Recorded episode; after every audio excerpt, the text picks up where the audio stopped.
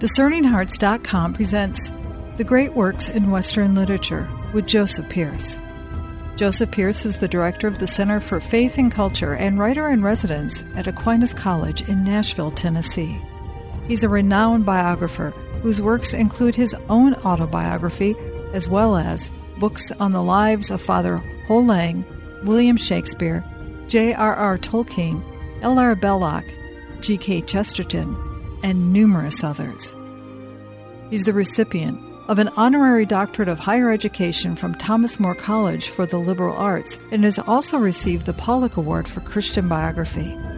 He is the co editor of the St. Austin Review and has hosted two series on Shakespeare for EWTN, as well as hosting several EWTN productions on J.R.R. Tolkien. The Great Works in Western Literature with Joseph Pearce. I'm your host, Kris McGregor. Pope John Paul II described Charles Dickens' books as filled with love for the poor and a sense of social regeneration, warm with imagination and humanity. Such true charity permeates Dickens' novels and ultimately drives the characters either to choose regeneration or risk disintegration. In Great Expectations, Pip, symbolic of the pilgrim convert, gains both improved fortunes and a growth in wisdom but as he acquires the latter, he must relinquish the former, ending with a wealth of profound goodness, not of worldly goods. That the message of Charles Dickens was a Christian one is unmistakable. Reminiscent of an Augustinian model, one of reflection, conversion, and moral improvement, Pip undergoes an internal change that manifests itself in his profound contrition for his earlier deeds and his equally profound resolution to make amends. As we travel with Pip, we find that, that Dickens leads us to an acceptance of worldly limitations and an anticipation of final salvation. We now begin our discussion on Charles Dickens and Great Expectations. Let's talk about Charles Dickens, one of the greats in all literature. G.K. Chesterton would certainly argue that probably the greatest novelist that the English language has ever produced. And I'm not sure I agree completely with Chesterton, only because well, there are others out there. Mm-hmm. we mentioned Jane Austen the other. I think Jane Austen mm-hmm. didn't write as much, but I think what she did write was better.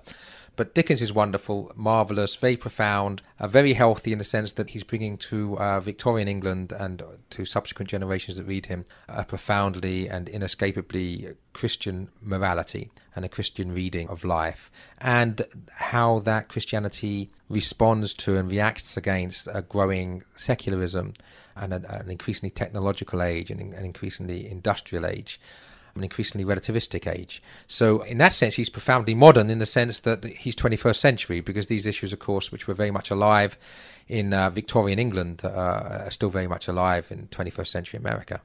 For Dickens, his popularity may not have taken off to the extent that it did had it not been for the unusual means at the time of the communication of his stories, because he didn't sit down and write books necessarily that the public purchased. He was brought to an awareness in a totally different way.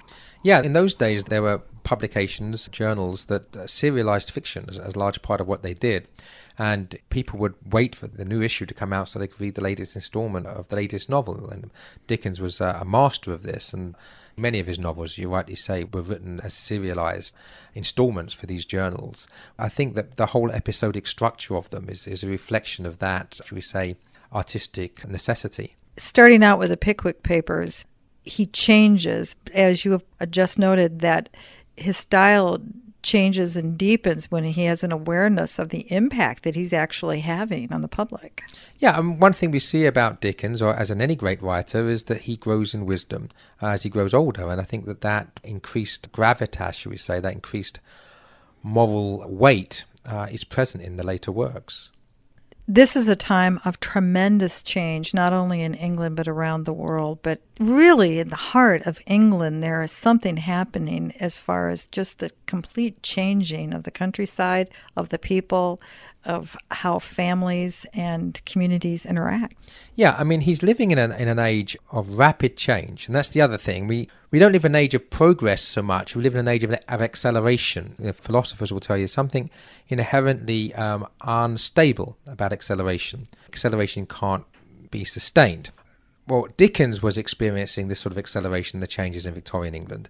England was, of course, at the pinnacle of its power in the age of Victoria, was the heart of a huge empire, huge and growing during Dickens's time. It was still on the ascent. So it looked as if, you know, everything which was English was good and that the English sort of looked down their supercilious noses at the rest of the world.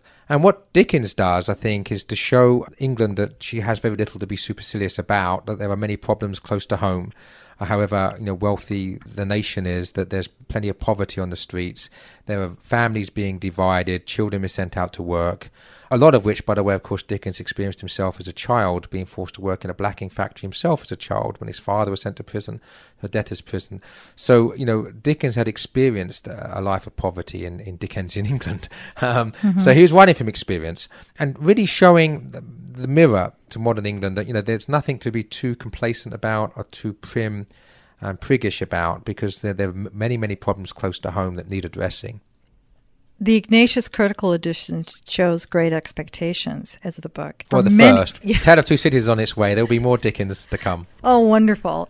But for Great Expectations to be the flagship, the first ship of the Dickens novels, is really quite wonderful because so many of us are familiar with David Copperfield of Oliver, of again Christmas Carol, so many other things, even though Christmas Carol is the perennial short story that so many of us are familiar with. Great Expectations really is that tale of conversion of the character Pip.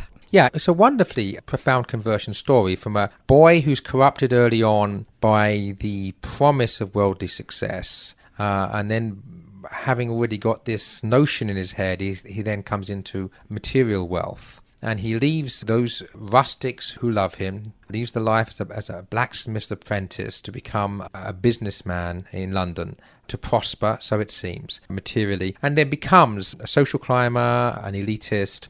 And then, of course, all this comes crumbling around. Then a twist in the tale that the person that he looked down his nose upon is the person who's actually his greatest benefactor.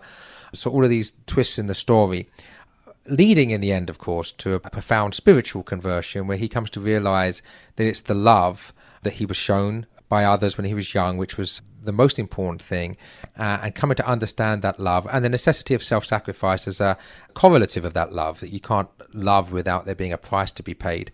And so it's a happy ending, but it's only a happy ending because he loses everything the world has to offer in order to gain the, the pearl of great price. Mm.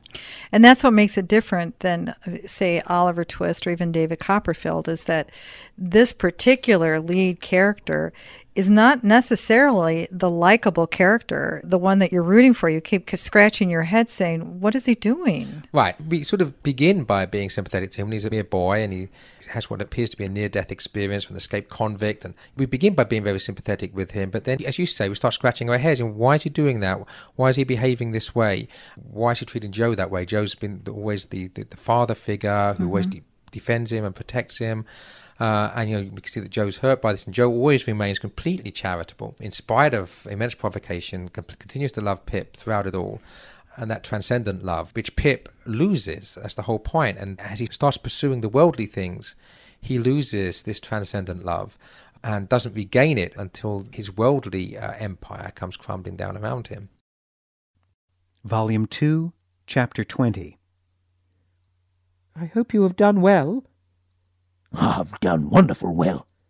There's others went out along of me as has done well too, but no man has done nigh as well as me. I'm famous for it. I'm glad to hear it. I hope to hear you say so, my dear boy. Without stopping to try to understand those words or the tone in which they were spoken, I turned off to a point that had just come into my mind. Have have you ever seen a messenger you, you once sent to me? I inquired. Since he undertook that trust? Never set eyes upon him. I weren't likely to it. He came faithfully, and he brought me the two one-pound notes. I was a poor boy then, as you know, and to a poor boy they were a little fortune. But like you, I have done well since, and you, you must let me pay them back. You, you can put them to some other poor boy's use. I took out my purse. He watched me as I laid my purse upon the table and opened it, and he watched me as I separated two one-pound notes from its contents. They were clean and new, and I spread them out and handed them over to him. Still watching me, he laid them one upon the other, folded them longwise, gave them a twist, set fire to them at the lamp, and dropped the ashes into the tray. May I make so bold? He said then, with a smile that was like a frown, and with a frown that was like a smile, As ask you how you have done well since you and me was out on them lone shivering marshes?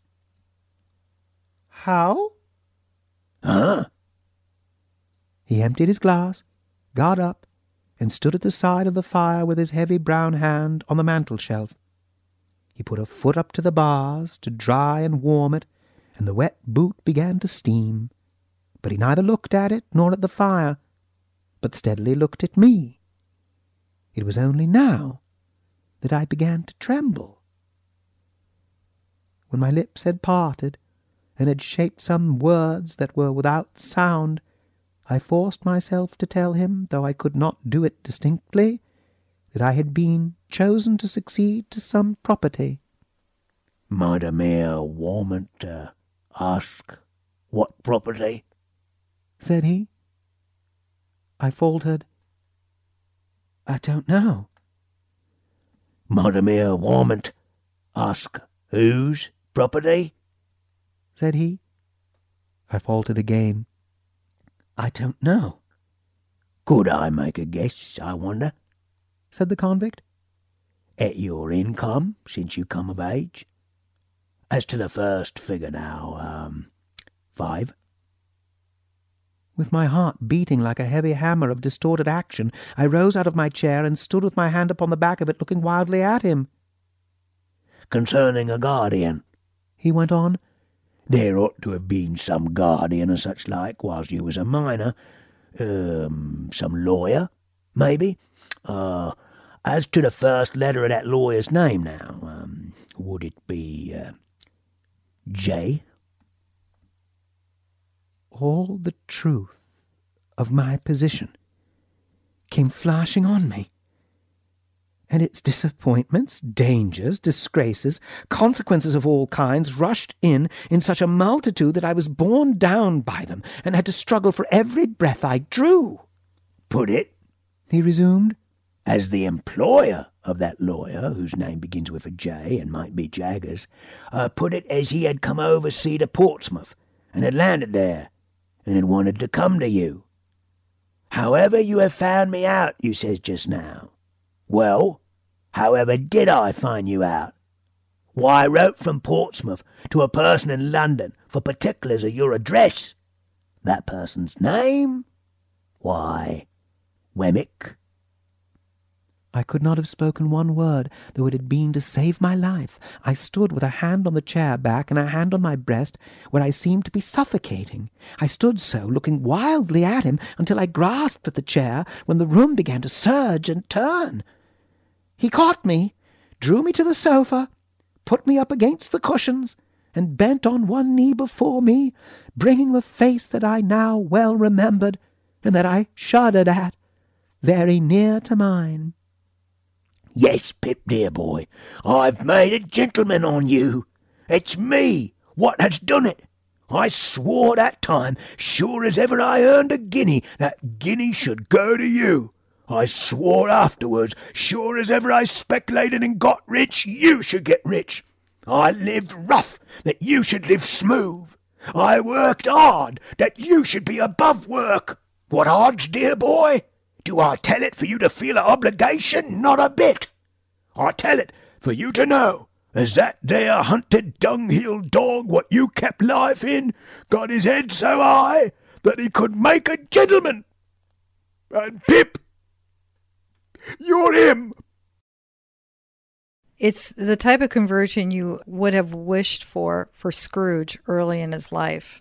Well, yes, except who would wish for Scrooge to be t- converted in any other way than, than he is, oh, bearing in true. mind the story. But yeah, certainly the story of Great Expectations is as much a conversion story as is A Christmas Carol. It takes a lot longer for it to happen because it's a much longer book. But it is necessary for home truths to be brought home to Pip, for Pip to realize reality. Because until then, he's living in his own self made prison. Exactly as Scrooge is, in fact, because Scrooge does exactly the same thing. He's living alone.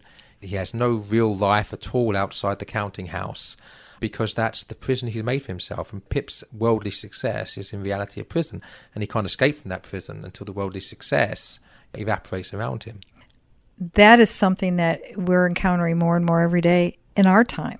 Those choices that we make, whether it's to stay at home and as a female be with the family, raise the children in the beginning, or for the husband or man who gets so caught up in the career that the family is neglected. What Pip is experiencing, I think, while we scratch our heads, is how could I have made that same choice?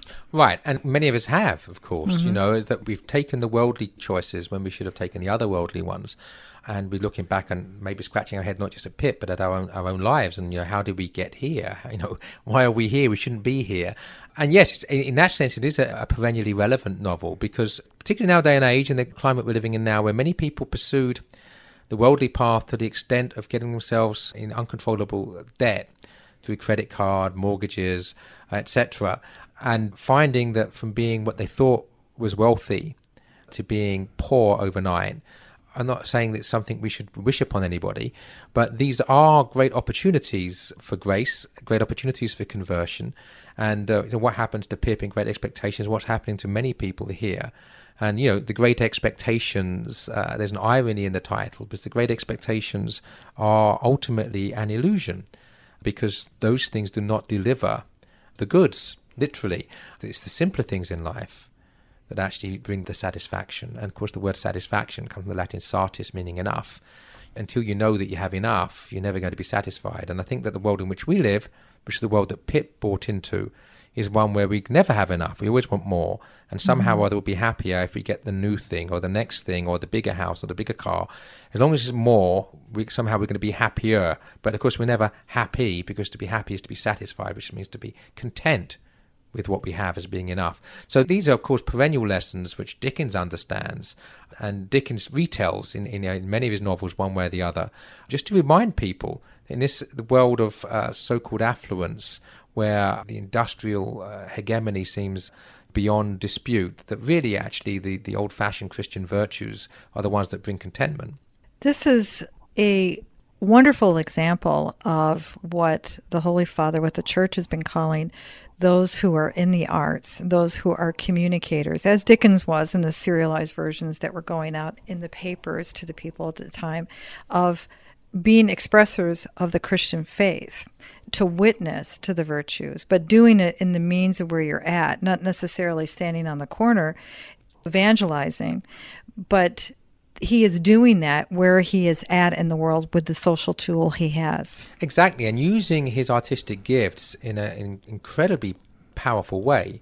I mean, it could be said that Dickens had more success in changing the hearts and minds of people towards an understanding of the necessity of changing the laws against child labour, against changing the laws against the treating really the people of England as, as slaves, as chattels, because in many ways uh, an industrial labour was more expendable than a slave. So he, through the, through the power, the social conscience, if you like, of his novels, brought about a great deal of change. It was actually much more powerful than anything the organised political movements such as socialism achieved. And, and the other thing about Dickens, of course, Dickens doesn't call for big government. Know, Dickens Mm-hmm. calls for the love. Dickens calls for the transformation of hearts, and you have to change hearts and minds to change society. And it's through the love of man for fellow man that you bring about uh, a just society, not through government schemes. But you know, his power, his social conscience in his novels. I haven't done a systematic historical study of it, but I bet the influence of Dickens on the changing of law in late Victorian England was greater than any single politician. It was a time when, again, to feed this industrial machine, you had not just the man leaving the home. I mean, you're leaving the farm in the first place. You're le- leaving the countryside, the villages. You're coming in, you're in the cities, and the industrial machine is being fed not only by the men, but by the women. The mothers are working in the factories and the children. I don't know if we appreciate just how grinding this was to the foundation rock of the family. Well, it had a disastrous and destructive effect on the family unit in working class cities in England, as one would expect. If mothers, fathers, children are all working probably in different factories, different hours, of course you have the complete breakdown of the unit because the unit's never together. And again, there's a projection into our own time because we find that it, it is since the 1950s when we're supposed to be wealthier that it's become necessary for both parents to leave the household, when therefore we have children that do not see their parents, that come home to empty houses or are, farmed out to childcare agencies. So, at a time when we're supposed to be uh, wealthy and more affluent than ever, why is it that we see these same uh, economic forces that were so prevalent in Dickensian England very much around today? I mean, what is true wealth? Is it that both parents have to work so we can afford a car that's $5,000 more expensive than the one we would have had if both parents weren't working. What are our choices? And again, I think this takes us right back to Great Expectations. This is exactly the mm-hmm. dynamic, mm-hmm. the moral dynamic that drives forward the plot of Great Expectations. Where is true happiness? Is it to be found in the promises of the world, and in particular the, the promises of material affluence? Mm-hmm. Or is it to be found in the family and in love? Great Expectations is also in the size of the work, is such a wonderful reflecting of a human life. That Pip begins out as this child. He's an innocent child who, through the circumstances of the world, again, we were saying, you know, how you're scratching your head how he makes his choices, but it's all the subtlety of the choices. Yeah. Classic slippery slope. Yeah, and the, the subtlety of the choices, or the subtlety also of the temptations. He becomes aware that somehow he is uh, an inferior person because of his social background. He doesn't have the money or the affluence.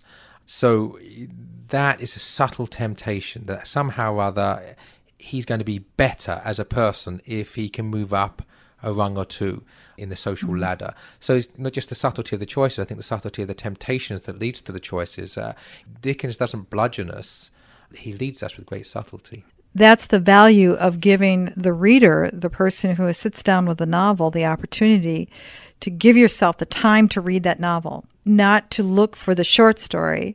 In the serial, you would do that because that was your television and that was your entertainment, was going out and getting the paper. And so we can understand that episodic type of things. We live it out every day with our television programs. But for someone to miss out on great expectation because you see that it's a, a larger volume, you'd be missing out on the richness of it all. Yeah, I think that again, it's a question just of changing our psychological approach to reading. No, that you don't have to read it all in one sitting. You, mm-hmm. you know, mm-hmm. things don't have to be instant. We need to slow down. In fact, one good thing about reading and reading great literature is that it helps us to slow down. It's like prayer. Prayer mm-hmm. helps us to slow down. Prayer finds a little bit of much needed silence in our lives. Well, reading great books does the same thing. So we should pick up a book like Great Expectations, which is very long, and expect to take six months to read it. I mean, it's not going to be the whole of our lives, but two or three nights a week, we'll read a chapter. Better still do it with someone else. I mean, my wife and I always have a book that we're reading together, and we've got through some very long books, and it may take us a long time to read them, but eventually you're not thinking about when you're going to get to the end. You're just thinking about the next chapter. That's the way that we have to start thinking. We live in a life now where, again, everything's accelerated, everything has to be instant. Well, you know, the most important things in life are not instant. The most important things in life take a lifetime of development, whether it be a good marriage or whether it be a good book. You don't rush either. You have to work on both. And it rewards more than merit the effort involved in doing so. So, you know, it's just a question of changing our attitude pick up a book like this and say, This to be a friend of mine for the next few months. For the Ignatius critical editions, we have the assurity just from the gravitas of Ignatius Press itself that these are works that can be transformative if we take that time to ponder and to enter into them. There's a thread of the Holy Spirit's action in teaching us something. And that's not the term critical, but that's one of the critical reasons why you would want and trust to pick up one of these pieces. Absolutely. Ignatius Press deserves and demands our respect. Anybody that knows the history of Catholic publishing over the last 35 years will know the great work that Ignatius Press has done to bring great Catholic works, fiction and non fiction, to print uh, or to translate works from other languages. Ignatius Press would not be uh, sponsoring, promoting uh, a series like this unless they saw the power of the great works of Western literature to bring and win hearts and souls to Christ. These great works do lead people to the truth, and they really should be part of every Catholic's reading. We are impoverishing ourselves if we don't allow ourselves to read these great works of Western civilization. Western civilization is the product of Christendom, of the Catholic Church ultimately. These works are the product of the Catholic Church to one degree or another. In some cases, they're reaction against it, but you can learn lessons from the reactions against Catholicism. If you want to argue against secular philosophy, you have to read the secular philosophers. If you want to argue against the modern culture, you have to know how they work. But these great works of literature of Western civilization are part of the wealth of what it is to be a Christian because it's, it's Christianity that's produced them. And works like Great Expectations by Charles Dickens could arguably be lifted up as a work of apologetics. Absolutely. If you look at Charles Dickens's work, it's uh, a defense of traditional Christian ethics, traditional Christian philosophy against a rising tide of relativism and secularism, and showing how the latter does not bring fulfillment, but on the contrary, the latter brings injustice, and that the only way we can restore some sort of semblance of sanity to modern life is by return to Christian values. And that seems to be Dickens's message. People forget, for instance, that one of the very few things of non-fiction that, that Charles Dickens wrote was the life of Jesus. Mm. He was profoundly Christian, not Catholic, but there's nothing in his novels that could be construed as antagonistic towards a Catholic ethos or a Catholic way of life. And certainly is the dialectic today between Orthodox Christianity and radical secularism or secular fundamentalism, Dickens is on the side of the angels again, uh, Great Expectations, uh, and other works of Charles Dickens that will be coming out. Tale of Two Cities. Well, Tale of Two Cities is in the works. We got a good academic called Michael Aeschliman working on that.